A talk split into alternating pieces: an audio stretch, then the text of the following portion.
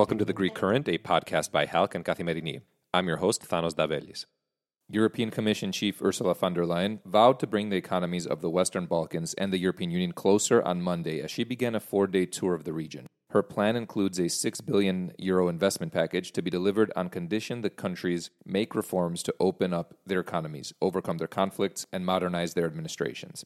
Professor James Ker-Lindsay, who has written extensively on the EU, the Balkans, and Southeastern Europe, joins me to break down whether this is a window of opportunity to reinvigorate the EU accession process for the Western Balkans.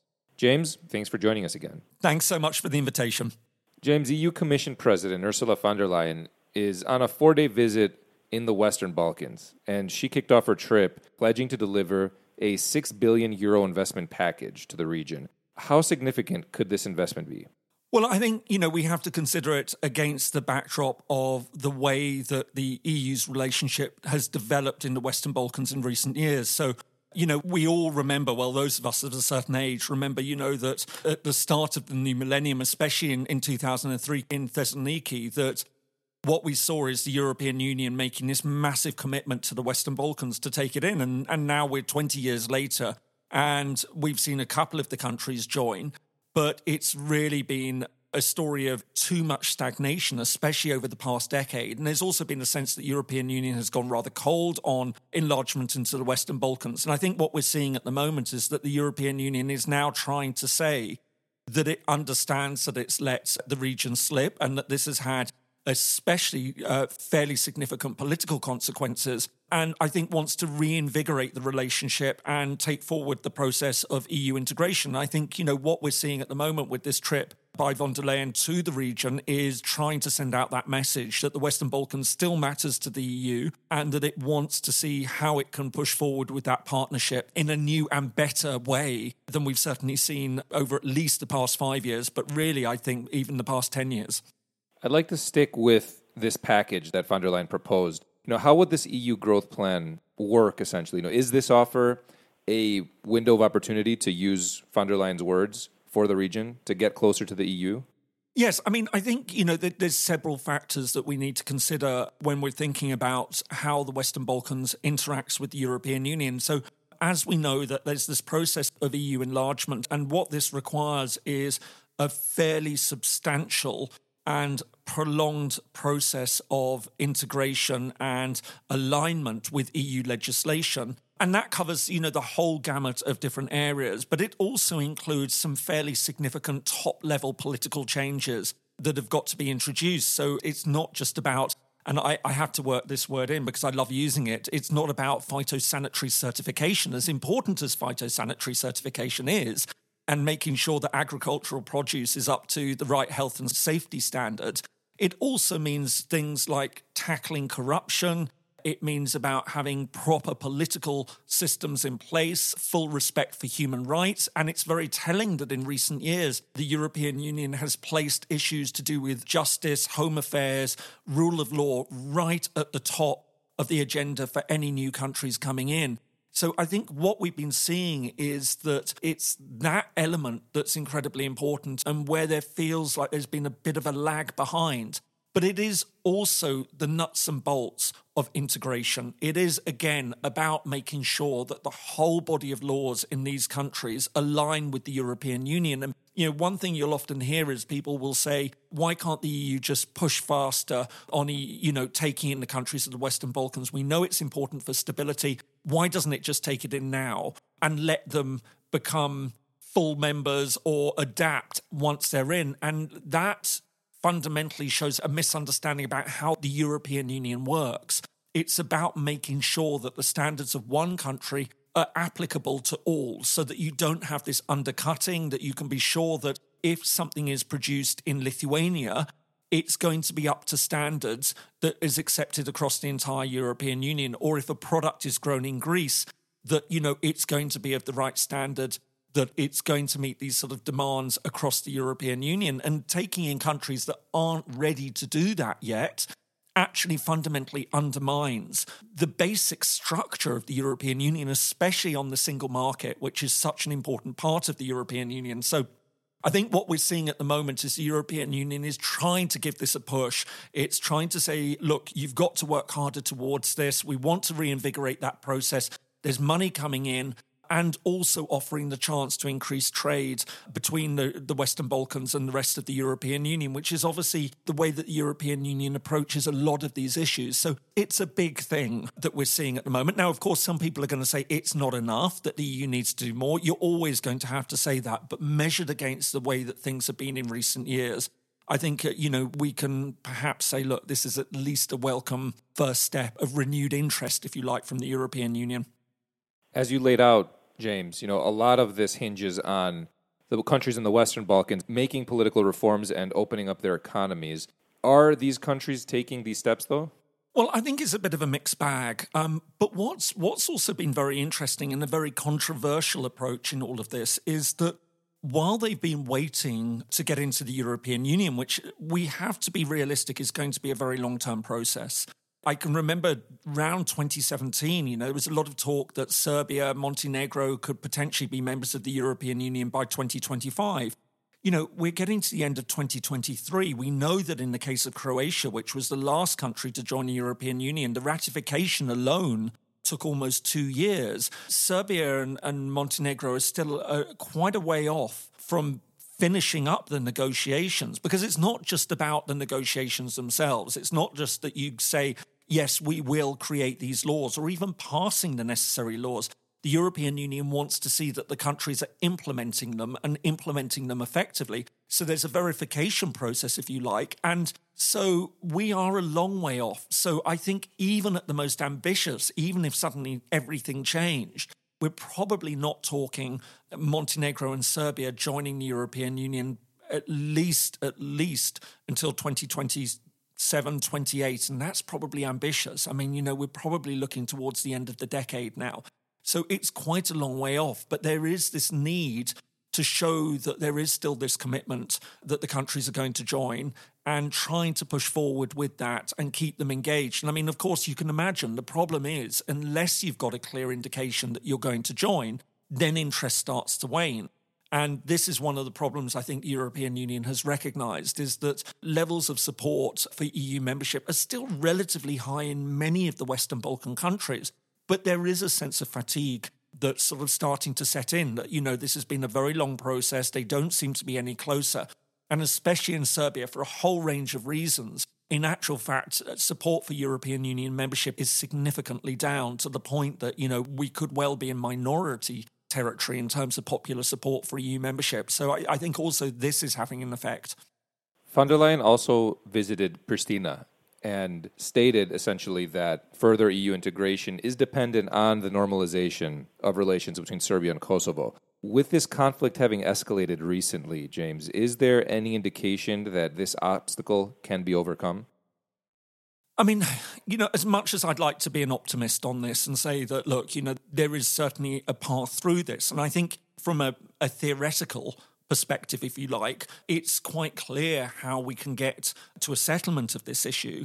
But from a very practical perspective, unfortunately, we're in a very, very bad place at the moment. And there's a whole range of complications that can be kicked in. But I think what we've seen certainly most recently is there is a lot of irritation, frustration with the way that Kosovo's Prime Minister Albin Kurti has been handling things, that he's come to be seen as a very obstructive element. There's also been a lot of concern about the way that he seems to want to try to use force to impose the authority and sovereignty of Kosovo's government over the north. And of course, this has led to a major backlash. And what we've seen is that there was a very, very serious incident recently where there was a shootout between Serbian, you call them what you want. Pristina would call them Serbian terrorists. Others would call them Serbian militants. We don't know exactly what was behind it or who is behind it, but there's been all sorts of speculation. But this has all actually gone to show that we're in a very, very dangerous point in Kosovo at the moment. And I think there is a real sense of concern about the way things are developing. And of course, Pristina argues that this is all Belgrade's doing. It may well be, but also I think there is a body of thought that says that it's not in the best interest of President Vučić of Serbia to be causing these sorts of tensions at the moment. You know, this does a lot of damage to Serbia. And if it comes out that he authorised the transport of arms into Kosovo to arm the Kosovo Serbs, that is going to be enormously damaging. But as we know from these situations, it might well be the fact that other elements in Serbian society, for example, in the security forces, who are sympathetic to the Kosovo Serbs, have been quietly doing this. And what we have now is a very, very tense situation between Pristina, that seems intent on using armed force to try and impose its authority on the north, and a Serbian community which is becoming increasingly militant and arming itself in order to stop that. So you can see exactly why there is growing concern at the moment. But all this means that we need to have a more concerted push for a settlement between Belgrade and Pristina. But the trouble is, you just don't see the political will there. And more to the point, the personal chemistry, I think, between Aleksandar Vučić, the Serbian president, and Albin Kurti, the Kosovo prime minister, is terrible. Funnily enough, Vučić and Hashim Thaci, who was the previous Kosovo leader, was much better and much more constructive. And that has all disappeared. And Kurti is a very difficult character in all sorts of ways. I mean, some would say Vučić is as well, but Kurti is particularly difficult. So I think we have a very complex situation at the moment, which is actually becoming very worrying in terms of the fact that we have this armed element. You know, and just speaking with somebody a bit earlier, I mean, I think it's fairly safe to say that tensions are higher now than they have been at any point since Kosovo declared independence in 2008. James, moving south from Kosovo to North Macedonia, which was another country that von der Leyen visited, the government there has been taking steps aimed at lifting Bulgaria's veto on its EU accession aspirations. But these changes are being blocked in North Macedonia by the main conservative opposition party. Do you see North Macedonia seizing on this opportunity to move the process forward, or do you think that it's stuck in the mud? I mean, you know, as somebody who's worked on the Western Balkans for, you know, a large part of my career, I have to say that this dispute between Bulgaria and North Macedonia is quite, you know, I'm going to get it from, if you have any Bulgarian listeners, but, you know, and I have some very, you know, it's that wonderful line, some of my best friends are Bulgarian, and literally they are, but we do argue over this, because I think this is an extraordinarily petty issue in so many ways that we've seen between North Macedonia and Bulgaria. And for anyone who might not know, I mean, it boils down to a number of different things, but essentially it can be put down to the fact that Bulgaria has had long-standing disputes with the concept of a Macedonian identity. Now, this, to many of your listeners, Greek listeners especially, they might sort of say, yes, we get that, where Bulgaria is coming from. But it's rather interesting because, you know, the Bulgarians will often argue that essentially the Macedonian identity was something that was cooked up within Titoist Yugoslavia, and that essentially the Macedonians are part of the wider Bulgarian nation. I mean, Macedonians can get Bulgarian passports. And so there's also disputes over historical figures, the name of the language. As I say, it's a very, very frustrating issue. I think many in the European Union have been fed up by this. They hope that once the name issue had been resolved satisfactorily, that then, you know, the way would have been open then for North Macedonia to be able to push ahead with its EU membership. And then they encounter this problem with Bulgaria. But the reality is, as Greeks know, every single member of the European Union has a right to control who else joins the European Union, and Sofia has decided to make an issue out of this. And so after we saw the name issue resolved between Greece and North Macedonia, between Athens and Skopje, now we have this issue, and the reality is we're going to have to find a solution to it that Sofia can live with. But you can imagine it's a very tense issue, especially for the right wing in any country, having already felt that they'd made fairly significant moves on the question of the country's name, now to be presented with a whole raft of other issues on identity is making it very difficult. So it's an unfortunate issue that, frankly, I think the region just didn't need. You know, the hope was that once the name issue was solved, then we could concentrate on getting Kosovo sorted out and then finally deal with the granddaddy of all the Balkan issues, which is the deadlock in Bosnia. So, you know, anything that complicates all of this is frankly just not very welcome. James, as we wrap up, you know, how can a country like Greece, which is in fact the oldest EU and NATO member in the region, help move the process towards EU integration forward in the Western Balkans?